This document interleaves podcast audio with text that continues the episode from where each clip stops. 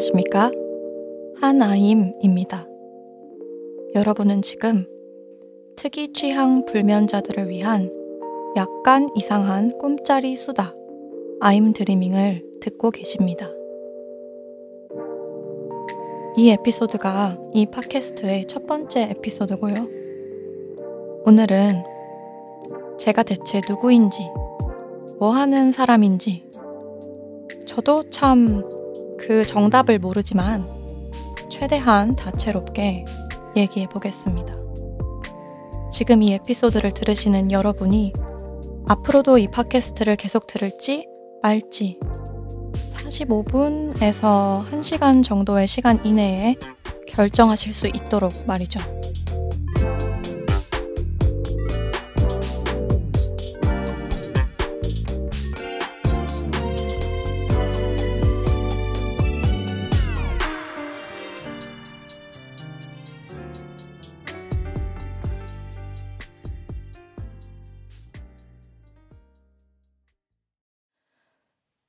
차후 에피소드에서는 오프닝이 좀 더 짧을 예정인데 오늘은 첫 회니까 여러분의 시간과 에너지를 절약하기 위해 간단하게 설명부터 드릴게요.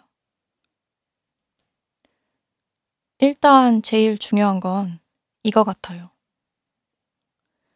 잠이 들어야 된다는 생각은 굴뚝 같은데 잠 못 드시는 분들 남들은 머리가 베개에 닿으면 잠이 든다는데 두세 시간 뒤척이는 건 기본이신 분들. 그리고 그 중에서도 수면 명상. 그러니까 여러분은 이제 잠이 듭니다. 라고 말해주는 오디오 프로그램을 들어봤는데 효과가 없으셨던 분들. 그분들에게 이 팟캐스트가 도움이 될지도 몰라요. 왜냐면요. 저도 불면증이 좀 있는데요. 누가 자라고 해서 잠들 수 있었으면 애초에 문제가 없었을 거예요. 그리고 잠이 좋은 걸 몰라서 잠 안 드는 게 아닙니다. 그런데 저는 어, 잠들어야지, 잠들어야지라고 생각하면 더 스트레스만 받고 잠은 안 들더라고요. 그렇다고 아무 생각도 하지 않는 것도 어렵고요. 그렇지만 제가 결국에는 잠들게 되는 데에 조금은 도움이 된다고 여겨지는 환경에 대한 이론은 있어요. 그리고 이 이론은 랜덤성과 연관이 있습니다. 그래서 그 랜덤성을 이 팟캐스트에 10분 활용할 계획입니다. 그러니까 랜덤성을 좋아하시는 분들이 이 팟캐스트를 들으셨으면 좋겠어요. 이 팟캐스트에 없는 것은요, 교훈 없고요. 전문성 이것도 없어요. 그리고 상처를 치유하는 거 없습니다. 위로, 긍정 주문 없습니다. 이 팟캐스트에 있는 것은요. 랜덤성 에서 피어나는 이상한 것, 약간 그로테스크한 것을 좋아하시는 분들에게 더욱 도움이 될 확률이 높은 것 같고요.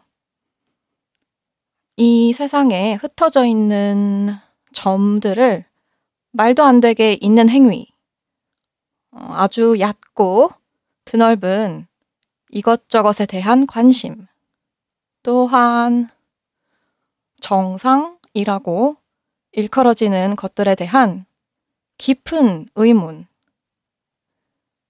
이런 것들을 좋아하시는 분들은 계속 들어주시면 이 팟캐스트를 좋아하실 수도 있습니다. 보장은 안 합니다. 그렇지만 지금껏 잽싸게 말씀드린 정보가 신속한 퇴장 혹은 체류에 도움이 되셨으면 좋겠습니다.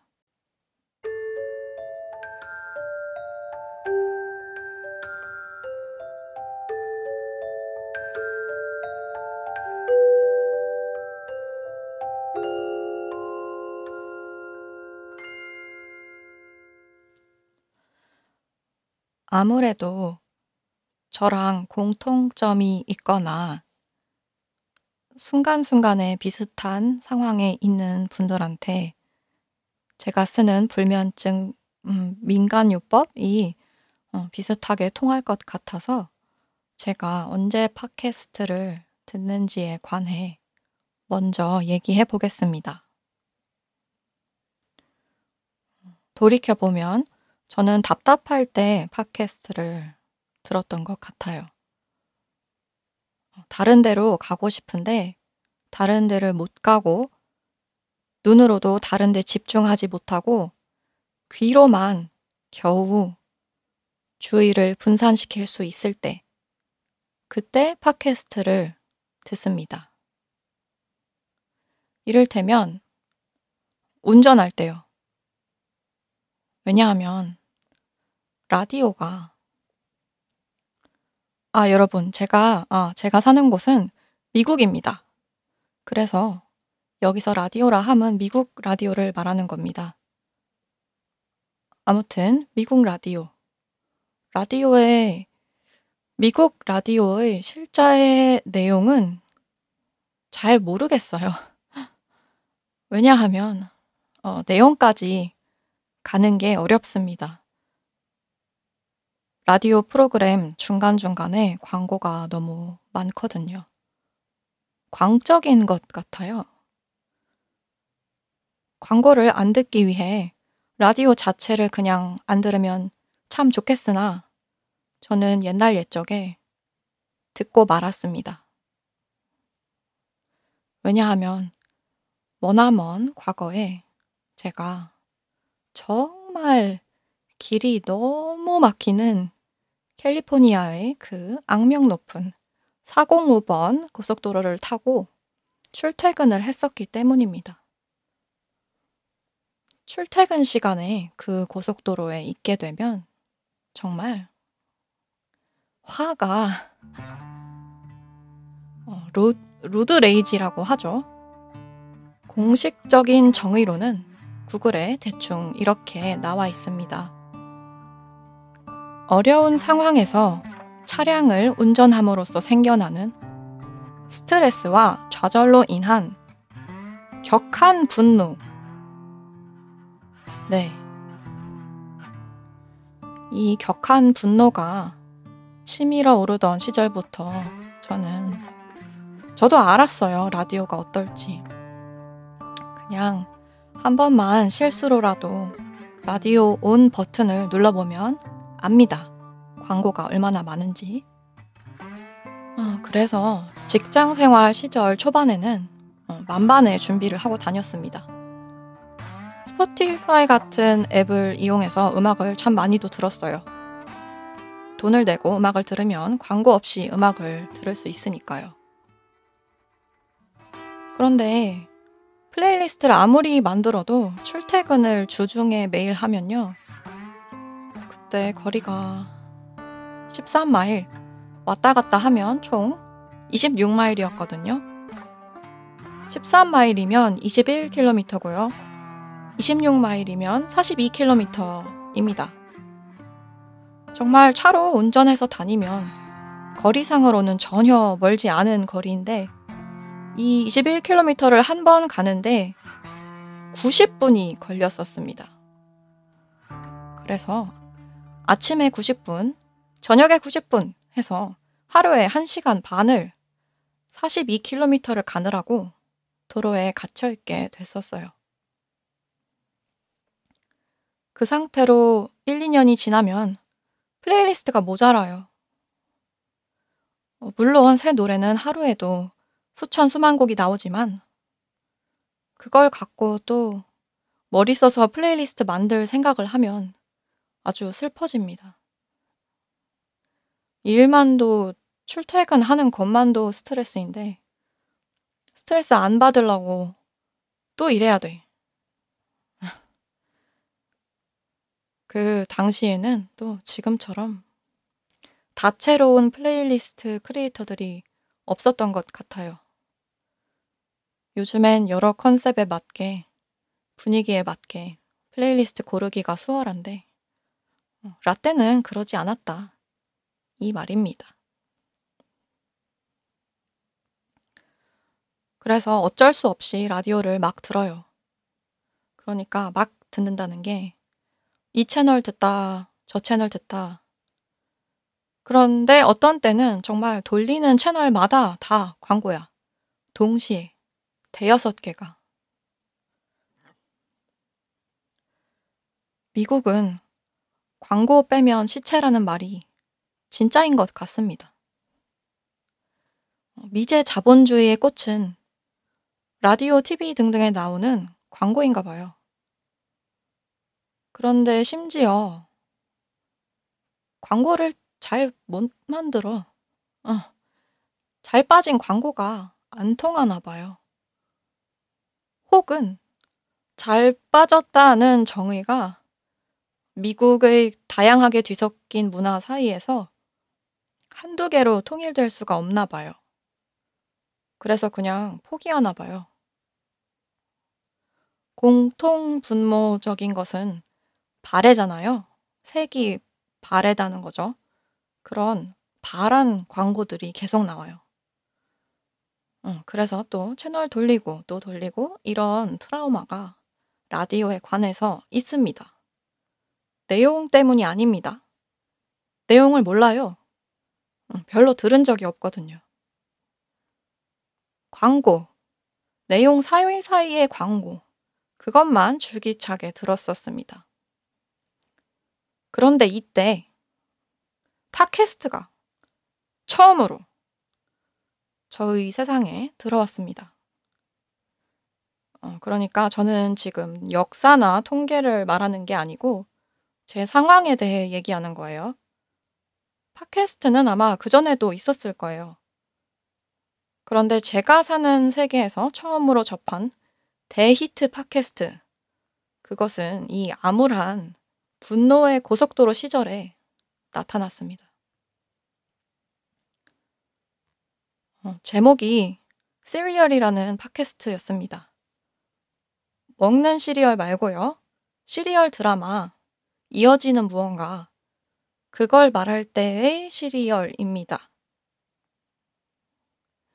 어, 이 팟캐스트를 그때 처음 듣고 아 정말 출퇴근 시간이 솔직히 기다려지진 않았는데 그래도 뭐 그렇게 나쁘지도 않았던 적은 그때가 처음이었던 것 같아요.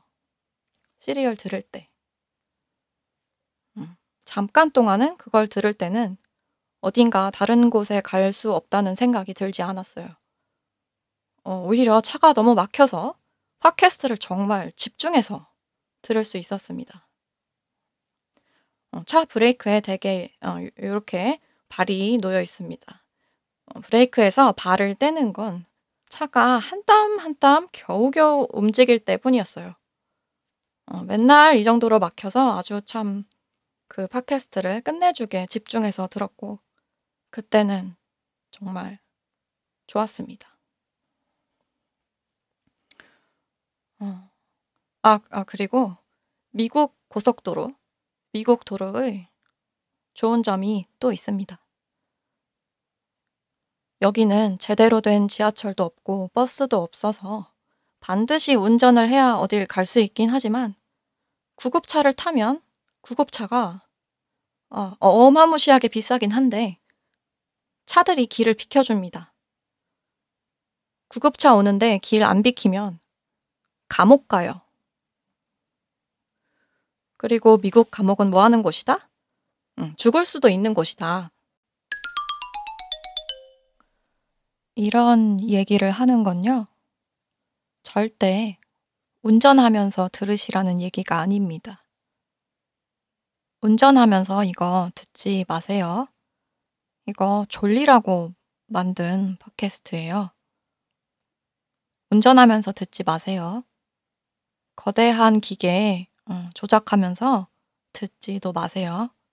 집에서 앉아 있거나 누워 있을 때 들으세요. 아무튼 교통체증과 제가 팟캐스트를 듣게 된 이유에 대해 얘기를 한 이유는요. 교통체증이란 게 마치 불면증이 있는 사람이 침대에 누워 있는 거랑 흡사한 것 같아요. 지금 잠을 자지 않으면 안 되는 걸 압니다. 내일까지 가려면 잠이라는 단계를 거쳐야 좋은 걸 알아요.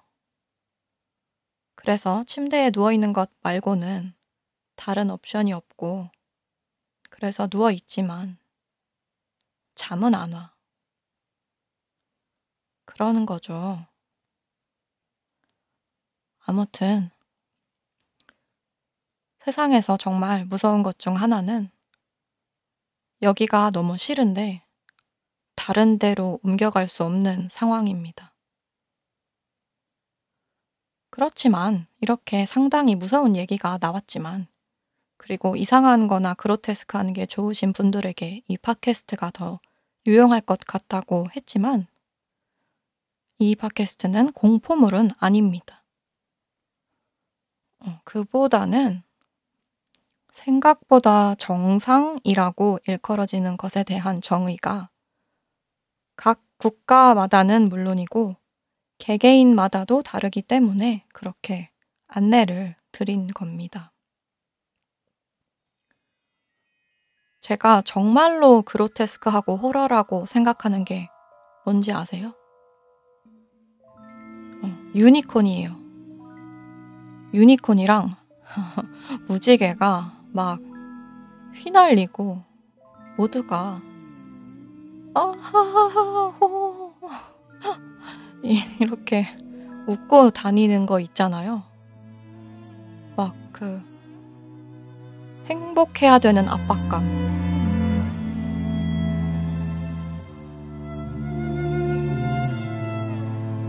너는 왜 행복하지 않니? 우리는 다 행복한데. 왜 웃질 않니?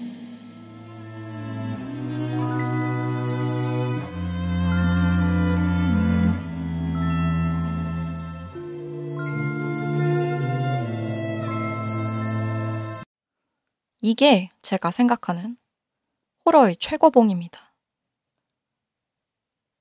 실제로 이런 분위기가 호러의 한 장르이기도 하죠. 오히려 슬래셔나 귀신 나오는 호러는 물론 그 상황에 제가 실제로 처한다면 무섭겠지만 픽션이잖아요. 픽션인 경우에 그게 그렇게 호러로 와닿진 않아요. 적어도 슬래셔나 귀신 나오는 호러에서는 알잖아요, 캐릭터들이. 자신들이 처한 상황을. 근데 즐거운 유니콘의 나라 호러 장르에서는 음, 뭐, 뭔가 잘못됐는데 나 빼고 그게 다 정상이래. 뭐가 잘못됐는데도 웃는 게 정상이래. 그게 제가 생각했을 때 진정한 호러 같아요. 어, 바로 그런 의미에서 이 팟캐스트가 호러가 아니라는 거랍니다. 심지어 전 어, 귀여운 걸 좋아해요. 고양이, 강아지, 햄스터 좋아합니다. 그런데 여러분, 이구아나도 귀여워요. 거북이도 귀엽고, 뱀도 귀여워요. 나름 다 귀엽습니다. 바퀴벌레 빼고 다리가 많을수록 싫어요. 음. 자, 이제 웜업을 좀 했으니까 다시 불면증 해결책에 대한 저의 이론으로 돌아가 볼게요. 이게 이론이라기보다는 저한테는 사실 그냥 해결책이에요. 왜 그런 거 있잖아요. 몸이 찌뿌둥할 때 가벼운 운동을 하면 기분이 좋아진다. 이걸 뭐 누가 연구를 해야지 않아요. 음, 그런 것과 비슷해요. 그러니까, 어, 아, 불, 불면증 해결책에 대한 저희 자세한 이론은 의학적으로 전혀 전문적이진 않습니다. 뭐, 하지만, 어쨌든, 그거 말고는 저한테 조금이나마 지속적으로 통했던 방법이 없습니다. 음, 저의 경험상으로는 누가 연구를 해줄 필요도 없이 저의 가장 큰 문제는 이거예요. 침대에 누우면 하고 싶은 일, 해야 하는 일이 끝도 없이 머리에서 맴돌아요. 음, 이건 걱정이 아니에요. 신난 거예요. 할 게 너무 많아서 신난 거예요. 누가 시키는 일이 아니라 제가 하고 싶은 게 너무 많은데 그걸 잠 안 자고 했으면 좋겠는 거야. 그러니까 이걸 해결하면 되겠죠. 이 신나는 생각, 내지는 끊임없는 생각. 어, 저도 이론적으로도 실질적으로도 알아요. 그 잠을 자는 게 그 일들을 다음 날 하는 데 가장 큰 도움이 된다는 걸. 음, 근데 심장은 계속 두근거리고. 이걸 듣고 계신 분들도 저와 같은 상황이신지는 모르겠습니다. 어, 그런데 저의 이론으로는 저처럼 너무 업돼서 두근거리시는 분들도 그리고 걱정 때문에 잠 못 이루시는 분들도 그리고 신체적으로 아프셔서 잠이 드는 게 어려우신 분들도 제가 이렇게 줄줄이 말하는 게 도움이 될 거라고 저는 생각하는 겁니다. 왜냐고요? 어, 딴 생각. 그것도 남의 딴 생각이 핵심이거든요. 딴 생각을 해야 한다고 저는 생각합니다. 그것도 다른 사람의 딴 생각. 잠을 자려고 누웠는데 잠이 안 올 때 남의 딴 생각을 해야 해요. 잠 안 올 때 조용한 음악을 들으면 어떻게 되죠? 저 같은 경우에는 생각을 더 합니다. 그리고 또 잠들어라, 잠들어라 하는 말을 들으면 어떻게 되죠? 저는 그러면 싫은데 잠자는 거 말고 할 일이 얼마나 많은데 내가 지금 잠잘 형편이야? 늦었다고 생각할 때가 늦었어? 이런 생각이 듭니다. 이거 아주 박명수 님이 하신 명언이 있습니다. 늦었다고 생각할 때가 늦었다. 저는 이게 정말이지 맞는 말이라고 생각합니다. 제가 언제 한번 여행을 갔을 때 한 달 내내 거의 아무것도 안 하고 놀고 먹고 잠을 기똥차게 잘 잔 적이 있었는데 우울증이 오는 게 아주 온몸으로 느껴졌어요. 어, 사실 마음속 깊이 저는 불면증인데도 잠을 잘 자고 싶지 않은 거예요. 그때 잠을 너무나 잘 잤을 당시의 제가 거의 아무것도 이룬 게 없어서 그때로 돌아갈 생각을 하면 너무 무서워요. 한 달만 그렇게 살았기에 망정이지. 평생을 그렇게 살아봐요. 음. 그런 말이 있잖아요. 애는 건강해. 음, 건강만 해. 무섭습니다. 건강이 아무리 중요해도 건강만 하긴 싫어요. 물론 중간 지점을 찾으면 좋겠죠. 잠을 못 자지도 않고 잠을 너무 많이 자지도 않는 중간 지점. 그걸 찾아보자는 거예요. 하고 싶은 것이 너무 많은 업된 상태. 그리고 잠을 너무 잘 자서 아무것도 안 하는 상태. 그 사이 어딘가에 중간 지점이 있을 것 아니겠습니까? 그런데 그게 어려워서 저는 누워서 계속 딴 생각을 해요. 그리고 문제는 이 딴 생각이 나 자신의 생각일 때 이걸 멈추기가 너무 어려운 거예요. 내가 원하는 건 내가 아니까. 내가 하고 싶은 건 내가 너무 잘 아니까 생각이 꼬리에 꼬리를 물어요. 그래서 제가 이 팟캐스트를 시작했어요. 저랑 비슷한 사람들이 있을 것 같아서요. 자기 생각을 멈추기 위해서는 어, 명상을 하며 돌을 닦는 방법이 있는데 그건 시간이 걸리니까 저한테 통하는 생각을 멈추기 위한 직방 방법은 딱 하나. 다른 사람 얘기를 듣는 거예요. 이게 제가 말하는 다른 사람의 딴 생각입니다. 그런데 여기다가 추가로 몇 가지 조건이 부합하면 더욱 효과가 좋더라고요. 어떤 조건이냐면, 일단 이 다른 사람의 자기 생각이라는 것이 랜덤하면 랜덤할수록 좋아요. 어, 그러니까 어, 어떤 팟, 팟캐스트나 유튜브나 책이 있는데 이것의 주제를 제가 명확히 알면 효과가 좀 떨어지게 돼요. 왜냐하면 나는 딴 생각을 하고 싶은데 책에 쓰여 있어. 제목에. 뭐, 예를 들어, 뇌과학 이론. 그러면 나의 뇌는 뇌가, 뇌, 뇌과학. 이거 봐요.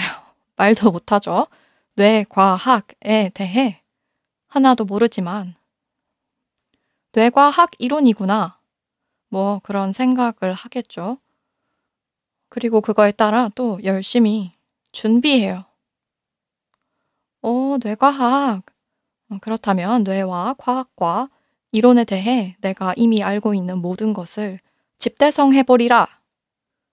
이런 각오를 합니다. 그런데 좀 이리 튀었다가 저리 튀었다가 하는 무언가를 접하게 되면 제 뇌가 예측을 못하는 거죠. 그럼으로써 오히려 얘가 뭐랄까 포기? 음, 비슷한 걸 하게 되는 것 같아요. 아, 예측이 불가능하구나. 그렇다면 나는 그냥 예측을 포기해야겠다. 문제는 이거예요. 어, 대개 콘텐츠를 만들 때 랜덤하려고 만들지는 않는다는 거죠. 수면 명상이면 수면 명상이고, 뇌과학 이론이면 뇌과학 이론인 거죠. 또한 만약 랜덤하다고 하더라도 신나고 업된 분위기인 경우가 많아요. 아마 대부분의 사람들은 불면증이 없으니까 잠들려고 듣는 경우가 아니니까 그런 것 같아요. 그런데 우리는 잠들고 싶잖아요. 그래서 제가 뭐 여러분에게 효과가 있을지 없을지는 모르겠지만 이렇게 저한테 통하는 요소들을 결합해 본 거예요. 조용한 목소리로 말하되 랜덤한 주제에 대해서 45분 이상 그러니까 불면증이 있는 사람한테 유용하려면 이 정도는 되어야 한다 싶은 길이로 팟캐스트를 해야겠다. 그러면 혹시 걱정이 너무 많거나 깨어있는 게 너무 신나거나 혹은 몸이 신체적으로 아프거나 그래서 잠을 못 자는 사람들이 좀 잠시 자신의 생각을 쉴 수 있지 않을까? 라고 가정해 봤습니다. 그리고 소음에 둘러싸여서 잠을 못 주무시는 분들도 저의 이 목소리, 목소리를 이어폰으로 들으시면 혹시 도움이 되실 수도 있을 것 같습니다.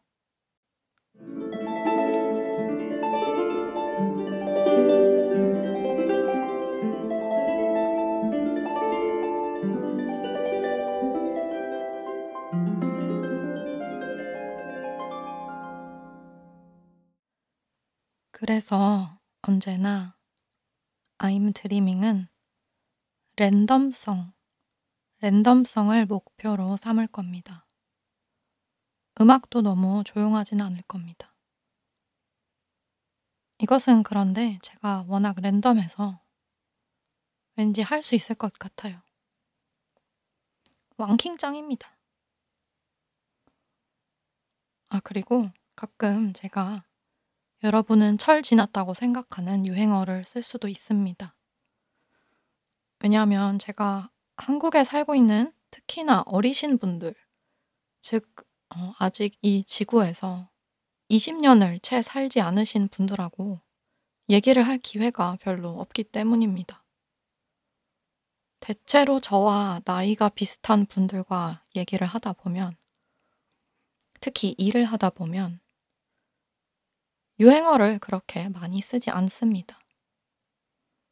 시대의 테스트를 이겨낸 살아남은 언어를 주로 쓰는데, 그 때문에 제가 쓰는 유행어라기보다는 추임새 같은 것이 상당히 어, 이것은 출처가 없고 근본도 없는 말이다 라고 생각하실 수 있습니다.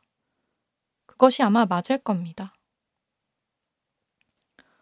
어, 저는 그냥 실제로 제가 실생활에서 쓰는 말을 하는 것이랍니다. 킹 왕짱, 왕킹짱, 짱왕킹 이런 거 실제로 씁니다.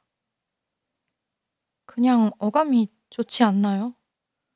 킹 하나로도 모자라서, 왕 하나로도 모자라서, 짱 하나로도 모자라서, 왕킹짱.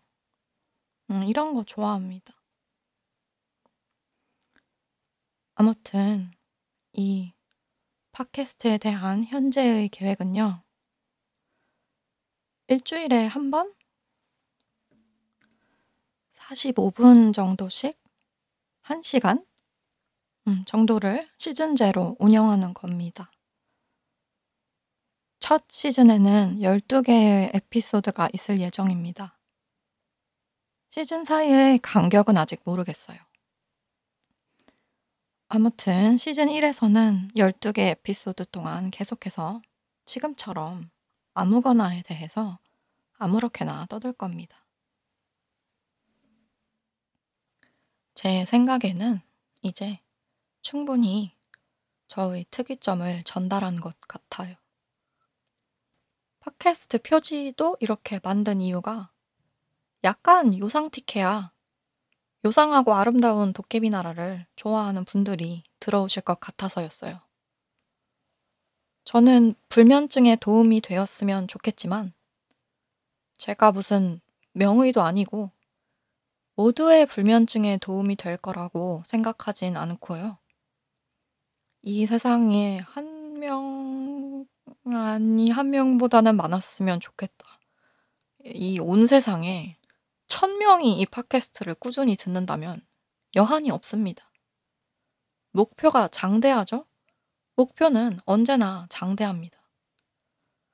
그리고 앞으로의 토픽은요, 랜덤성이 중요하니까 딱 정해놓은 것은 없지만, 제가 저인 이상 대략 마녀, 무속신앙, 초자연 현상 같은 것들에 대해 얘기할 수 있습니다.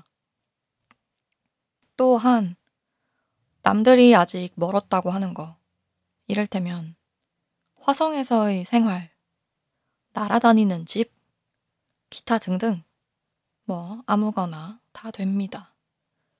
그리고 더 생활에 밀착한 것일 수도 있습니다. 밥 먹는 거, 옷 입는 거, 집 사는 거, 다 됩니다.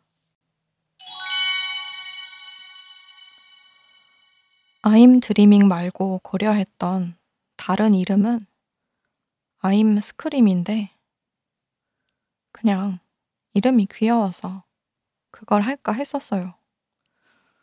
아임이라는 필명하고 연결하기도 좋고. 아, 예, 여러분, 어, 하나임은 법적 이름이 아닙니다. 제가 만든 저의 부캐고요. 하나임은 이야기를 하는 사람입니다. 그래서 제가 이렇게 아임을 팟캐스트 제목에 넣었으면 좋겠다고 생각하는 건 하나임이 사람이자 캐릭터이자 일종의 브랜드이기 때문이에요. 제 머릿속에서 하나임이 하는 것은 하나임의 뭔가가 들어가 있는 게 작업하기 편하기 때문에 이름과 연결을 지으려고 하는 편입니다.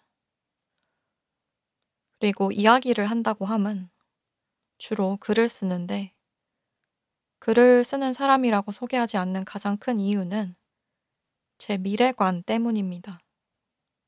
저는 미래에 이야기가 텔레파시와 비슷한 형태로 뇌에 주입될 거라고 생각해요. 정말로. 그리고 제가 그 시대에도 이야기를 하고 있을 거라고 생각해요. 글도 계속 쓸 것 같고요. 뭐냐면요. 저는 가장 많이 소비를 하는 형태로 생산도 하게 되더라고요. 글을 읽기 때문에 글을 쓰고요. 팟캐스트를 많이 들어서 팟캐스트를 하고 싶었던 겁니다. 만약 텔레파시형 스토리텔링 그 방법이 생긴다면 소비하고 싶을 방법이기 때문에 소비하고 싶은 만큼 그것도 많은 스토리텔링 방식 중 하나로 생산하기도 하고 싶을 것 같아요. 그러니까 저는 이야기가 어떤 형태를 띠든 이야기를 할 거기 때문에 글을 쓰는 사람이 아니라 이야기하는 사람이라고 이렇게 말씀을 드립니다. 지금 이 팟캐스트도 이야기잖아요. 문자로 쓰인 글은 아니지만 가장 전형적이고 전통적인 이야기입니다. 잠자기 전에 해주는 이야기. 저는 이야기를 합니다. 아무튼 아임스크림으로 돌아가자면 이게 약간 제가 좋아하는 괴기스러운 것과 관련이 있기도 해서 좋았던 거예요. 스크림이잖아요, 공포물. 그런데 또 공포라고 컨셉을 잡기에는 공포에 대해서만 계속 얘기를 할 자신은 없더라고요. 그래서 이렇게 팟캐스트 이름이 I'm Dreaming이 됐습니다. 그렇지만 지금도 제가 언젠가 정말 하고 싶은 것 중 하나가 이벤트 같은 걸 했을 때 먹을 걸 나눠주는 거거든요. 그게 불을 사용해서 현장에서 만든 요리든 사탕이나 아이스크림 같은 거든 뭔가 어, 어딘가에 뭘 보러 가면 시각과 청각은 기본적으로 그 콘텐츠에 의해 채워지는데 미각, 촉각, 후각은 대체로 그렇지 않잖아요. 그래서 이 감각들을 채우고 싶은 거예요. 그런 의미에서 아이스크림, 아임스크림 컨셉으로 한여름 공포 파티를 하면서 아이스크림을 나눠주면 재밌을 것 같지 않나요? 저는 언젠가 해보고 싶습니다. 요리가 너무 멋있어요. 요리는 오감을 터치하는 분야고 즐겁지 않은 감각이 없고 심지어 저희는 오감이 있다고 하지만 사실 오감은 오감이 아니잖아요. 어, 일반적으로 오감이라고 하는 게 보는 것, 냄새 맡는 것, 맛이 느껴지는 것, 만지는 것, 어, 그리고 듣는 것이라고 하는데, 이런 분류가 저희한테 익숙해서 그렇지 사실은 세상이 그 다섯 개보다 더 많은 것으로 이루어져 있대요. 이를테면, 밸런스, 중심 잡는 것, 그리고 시간 감각, 그리고 허기, 배고픔을 하나의 감각으로 분류해서 보기도 하더라고요. 이렇게 오감 이상의 것들이 감각이 사람에게 있는데 요리는 심지어 그 모든 것을 다 터치한다는 생각이 드는 거예요. 게다가 음식은 우리가 음식을 씹잖아요. 그러면서 귀에까지, 그러니까 어, 귀로 음식 씹는 소리가 들리는 정도가 아니라 중심을 잡는 데에 쓰이는 귀 내부에 있는 시스템까지 건드린다는 거예요. 귀가 듣기만 하고 다른 건 아무것도 안 하는 게 아니라 인체의 모든 것이 유기적으로 연결되어 있다는 거죠. 어, 참고로 여러분, 밥을 잘 씹어야 되는 이유 중 하나가 밥을 잘 씹으면 귀지가 귀에 안 박혀 있고 잘 나오기 때문이라고 합니다. 그게 귀지를 파지 말라고들 하잖아요. 그게 다 자연스럽게 나오게 되어 있는 거래요. 그러니까 밥을 꼭꼭 씹어 먹으면 그 턱관절의 움직임이 귀까지 연결돼 귀지가 잘 나오게 하는 구조라고 합니다. 그러니까 우리 모두 밥을 꼭꼭 씹어 먹고 무병장수합시다. 감각 얘기가 나왔으니까 다른 어떤 포맷이 아닌 팟캐스트를 선택한 이유도 이 뭐랄까 감각을 채우려는 욕구와 관련이 있는 것 같아요.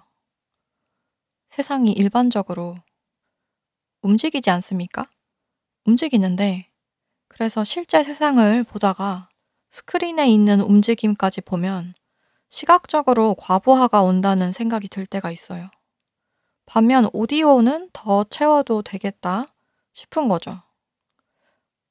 어, 제가 개인적으로 이렇게 생각해서 그런지 제가 오디오 콘텐츠를 듣는 양이 비디오 콘텐츠를 보고 듣는 양보다 압도적으로 많습니다.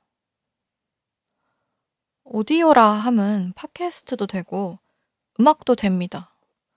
또 유튜브에 비디오 형태로 올라와 있긴 하지만 실질적으로는 제가 오디오로서 소비하는 콘텐츠도 여기에 해당됩니다.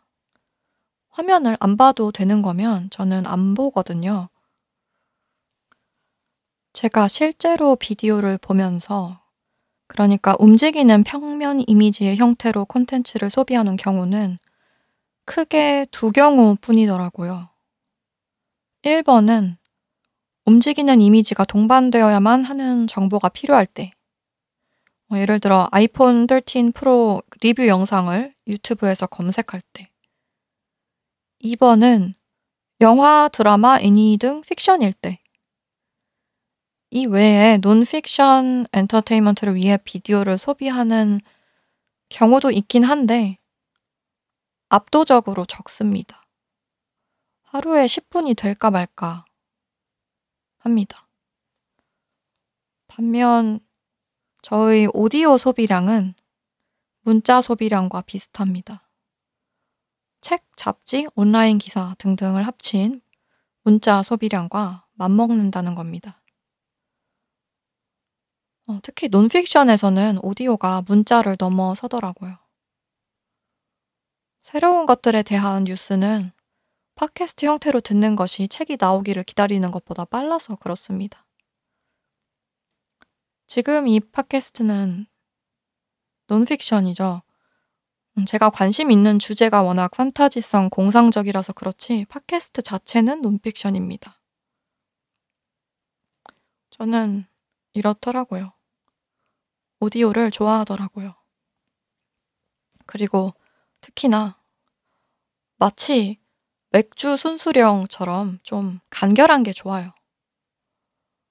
말하는 사람, 말하는 내용, 그리고 오디오라는 미디엄. 이것만 있는 게 과부하를 막아주더라고요. 특히나 우리는 자고 싶은 상황이니까 순수하게 되도록이면 독일 맥주 순수주의자처럼 팟캐스트를 해보겠습니다.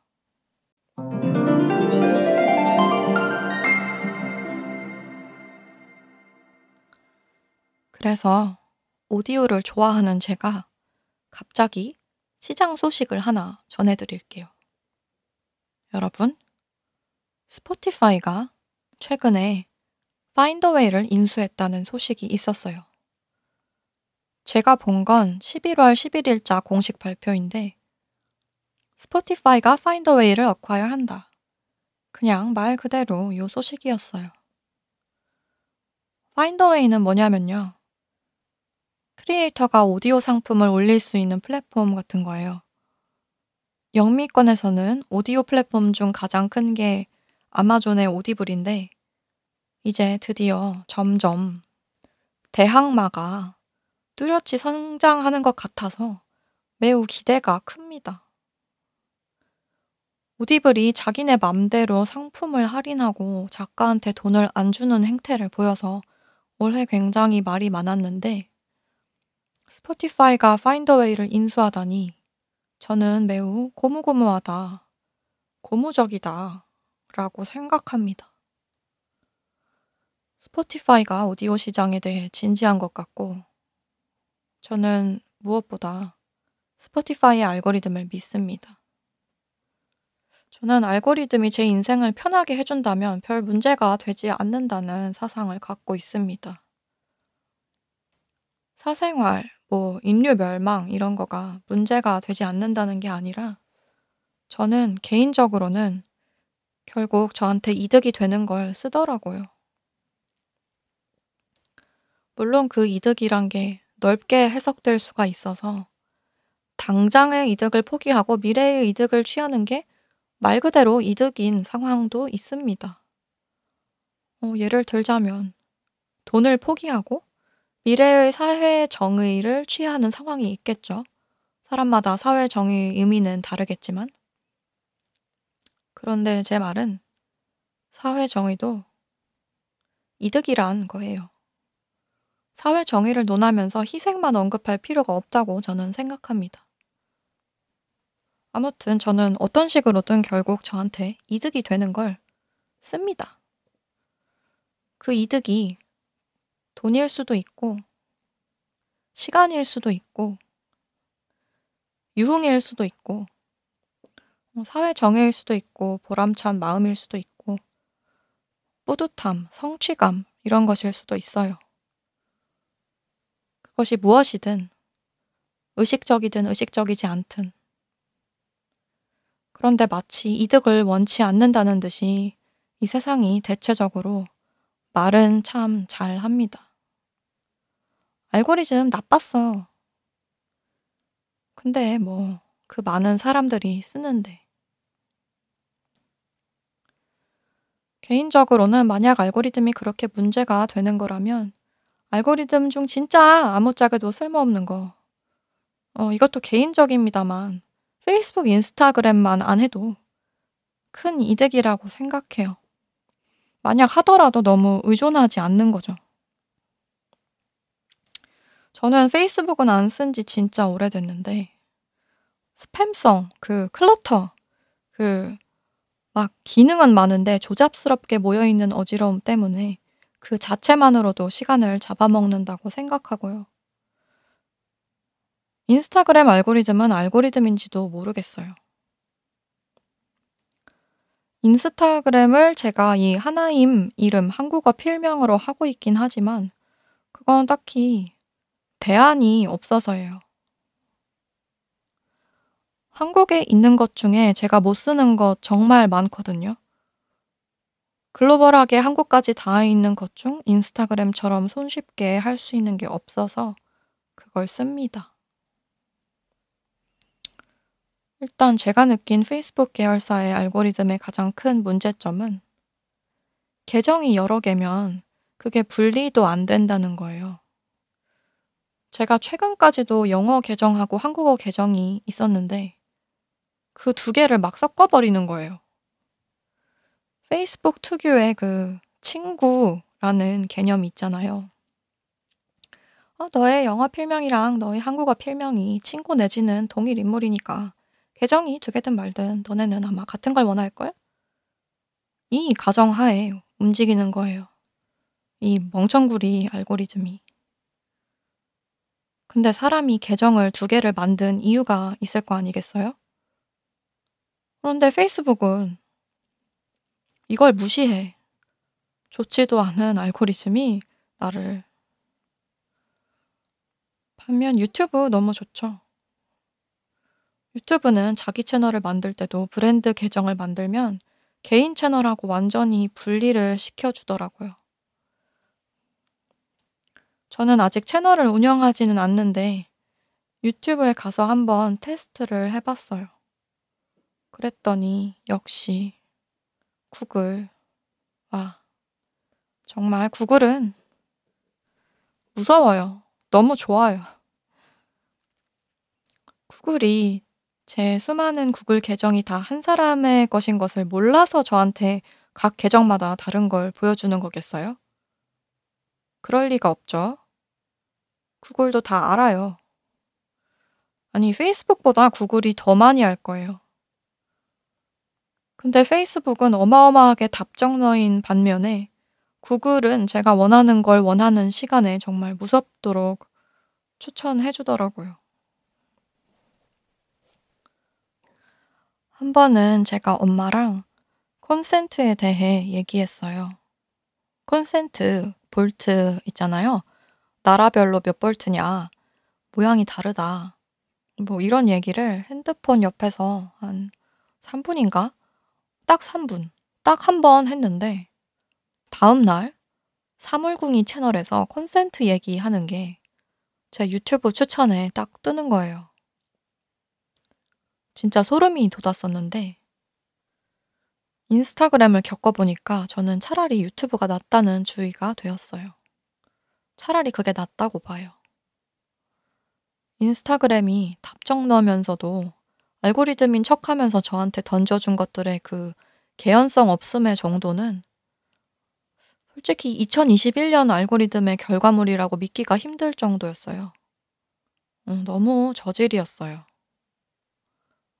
아무튼, 그래서 저는 유튜브와 비슷하게 오디오계에서 가장 추천을 잘해주는 스포티파이를 정말 좋아합니다. 그 시스템 덕분에 많은 좋은 음악을 찾고 있고, 유튜브로도 음악을 참 많이 듣기도 하고요. 음, 만약 알고리즘이 나쁘다면, 그리고 계속 나쁠 거라면, 저는 잘 나쁘기라도 한 걸 최대한 쓰자는 주의입니다. 아무튼 Spotify가 Findaway를 산 것과 구글에서도 개발하고 있는 AI auto narration, 그리고 Spotify와 구글이 이미 갖고 있는 어마어마한 알고리즘, 그것들이 제가 미래에 대해 낙관적인 이유입니다. 페이스북 망해라.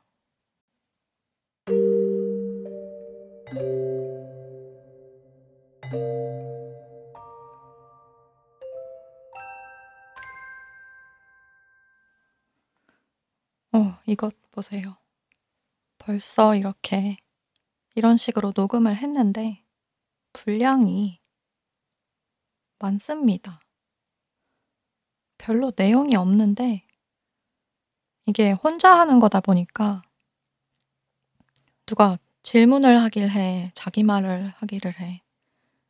그냥 저 혼자서 이렇게 말하면 진짜 끝도 없이 말해요. 그래서 이런 식으로 앞으로도 잡다한데 좀 이상한 얘기를 하려고 해요. 그런데 뭐 사실 어, 그렇게 이상하지도 않아요. 여러분 얼굴 있잖아요, 얼굴. 그 얼굴이 맨날 보니까 그냥 얼굴인가 보다 하는 거지. 이것도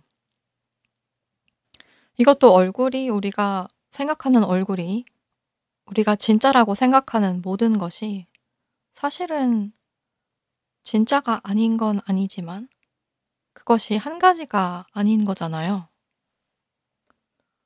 이를테면 뇌를 다친 사람들에 대한 이야기가 있죠. 그 중에서 정말 자주 논의되는 책, 올리버 섹스의 아내를 모자로 착각한 남자. 저는 그 책을 읽어보진 않았는데 너무 얘기를 많이 들어가지고 그 책 제목을 알아요. 그 책을 보면 나온다고 합니다. 머리를 다쳐서 세상의 한쪽이 없는 것처럼 된 사람 이야기가 나온대요. 그런데 누군가는 그 사람한테 세상은 양쪽 다 있어 라고 말하고 그 사람에게 너는 반쪽을 잃었어 라고 말하지만 그 사람 본인이 느끼기에는 반쪽을 잃은 게 아니라 그냥 그게 그 자체로 세상인 거예요. 그렇게 생각을 해보면은 진짜라는 게 그러니까 나에겐 진짜지만 모두에게 진짜인 게 얼마나 될까 생각이 들면서 다시 얼굴로 돌아가자면 나 자신의 얼굴을 거울에서 보는데 그것이 상당히 괴상해 보일 때가 있다는 거죠. 프랭크라는 프랭크 F-R-A-N-K 그런 영화가 있어요. 이 프랭크라는 사람이 가면을 계속 쓰고 다니는 가수였나? 밴드에 있는 사람이었는데 자기는 자기 얼굴이 너무 이상하다는 거예요. 그래서 가리고 다니는 거예요. 왜 얼굴이 이렇게 생겨 먹었는지, 왜 눈이 두 개고, 코가 하나고, 입이 하나고, 음, 대부분 그런 경우가 많은데, 왜 그렇게 생겨 먹은 거냐고. 그래서 얼굴 모양을 한 탈을 쓰고 다녀요. 거대한 탈을. 그런데 그 정도로, 뭐랄까. 이상하다는 개념 자체가 너무나, 어, 꼬리에 꼬리를 무는? 그러니까 이상하다는 게 도대체 뭔지 알 수 없다. 그것은 알 수 없고, 제가 이상한 얘기를 한다고 하지만 사실 별로 안 이상한 걸 수도 있어요. 왜냐하면, 아니, 나의 얼굴이 지금도 이렇게 입을 움직이면서 말을 하고 있는데, 그것도 자꾸 거울에서 보다 보면 정말 이상하게 생겼어요. 사람이 왜 그런 말이 있지 않습니까?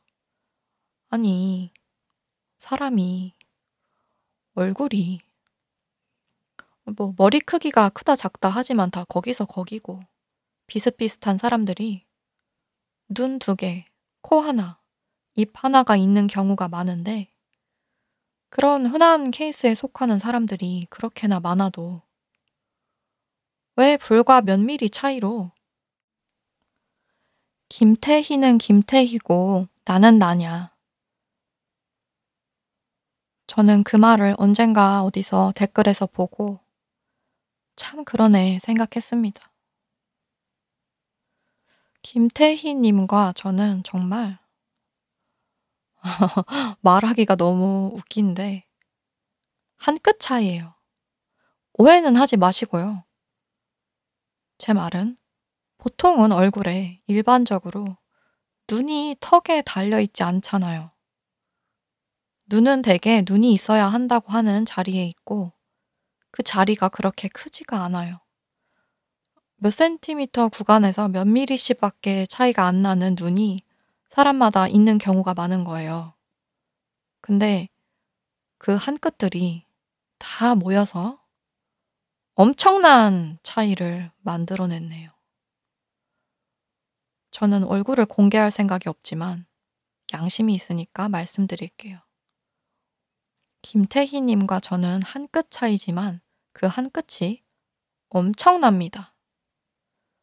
자로 재보면 그분의 눈과 저의 눈의 위치라든지 입술의 크기라든지 뭐 그런 게 정말 밀리미터 단위로밖에 차이가 안 날 텐데 그걸 다 합쳐 놓으면 김태희는 김태희고 하나임은 하나임이 된다는 그런 이야기입니다.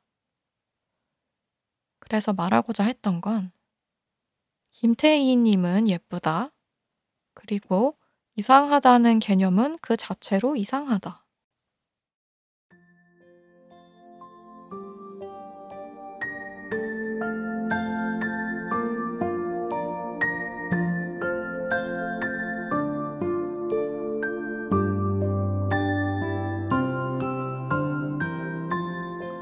그런 말씀을 드리면서 오늘은 여기서 마무리할게요. 얘기가 하다 보니까 재밌고 길어지네요. 이 소개 및 오버뷰 에피소드가 여러분이 아임드리밍을 계속 들을지 말지 결정하는 데에 유용했길 바랍니다. 오늘 에피소드에서 언급된 각종 토픽들 중 링크할 수 있는 것이 있으면 전부 쇼노츠에 올려놓을 거고요. 제 홈페이지에 가시면 녹취록을 보실 수 있는데 그 링크 역시 쇼노츠에 올려놓겠습니다.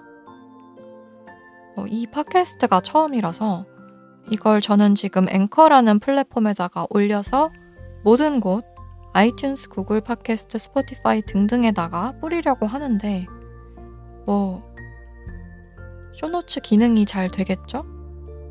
쉽게 사용하라고 만든 플랫폼이니까요. 아무튼 최대한 쇼노츠에다 올려놓겠습니다. 그럼 아직 깨어 계신 분들도 잠드신 분들도 좋은 꿈 꾸시길 바랍니다. 지금까지 하나임이었습니다.